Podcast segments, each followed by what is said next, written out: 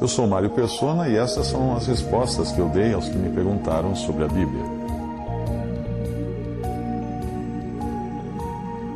A pergunta do meu correspondente era: quem morre no ato do adultério perde a salvação?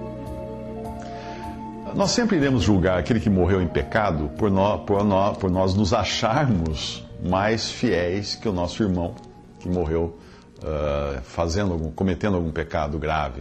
Uh, mas quando nós chegarmos ao céu, nós descobriremos que a glória de termos chegado lá, chegado lá ilesos, por assim dizer, não pode ser tributada em qualquer medida a nós, mas somente a Deus.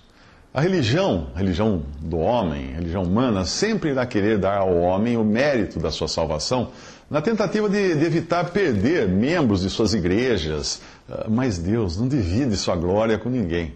Se eu caio em pecado, é graças a mim. Se eu não caio em pecado, é graças a Deus. Mas vamos ver o que, o que diz a palavra de Deus, do plano que Deus tem para o salvo e de quem receberá o mérito por cada etapa cumprida nesse, nesse plano.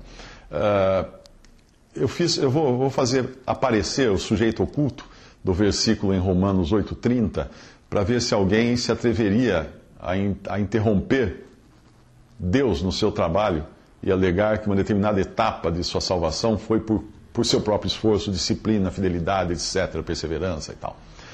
Lá vem a passagem. E aos que Deus predestinou, a estes também Deus chamou, e aos que Deus chamou, a esses também Deus justificou, e aos que Deus justificou, a esses também Deus glorificou.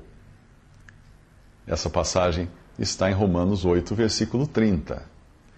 Ah, depois em 1, em 1 Coríntios, em Colossenses, perdão, capítulo 1, versículo 22 diz: Agora, porém, vos reconciliou, ele vos reconciliou no corpo da sua carne, mediante a sua morte para apresentar-vos perante Ele santos, inculpáveis e irrepreensíveis. Cristo faz isso.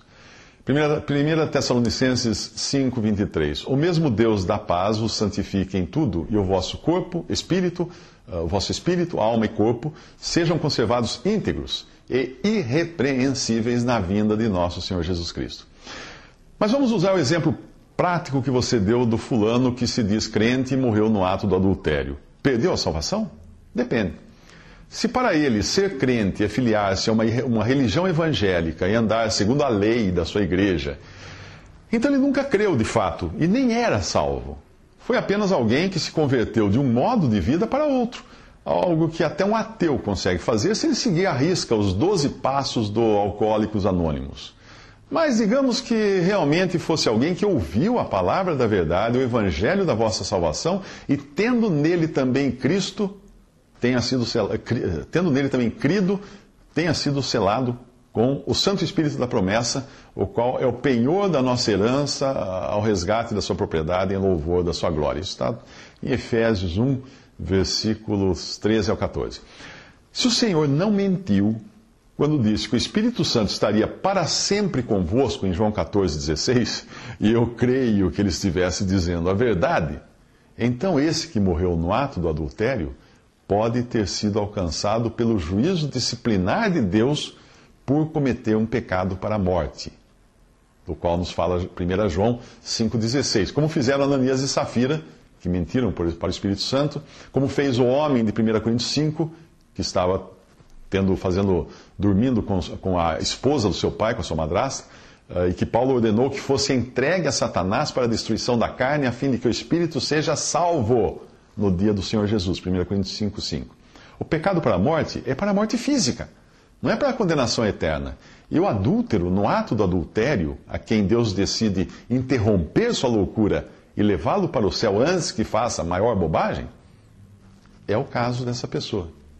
Esse será salvo como de mãos vazias.